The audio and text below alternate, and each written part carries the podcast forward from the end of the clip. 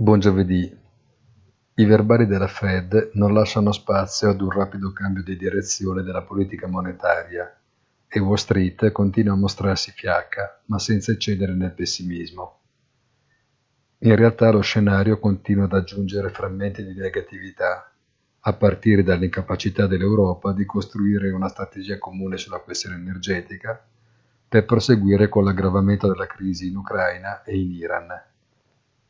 Consci della lontananza da un processo di stabilizzazione, i mercati aspettano oggi il dato sull'inflazione americana, ma anche in ipotesi di una sorpresa in positivo, difficile illudersi su qualcosa di diverso da una pausa temporanea.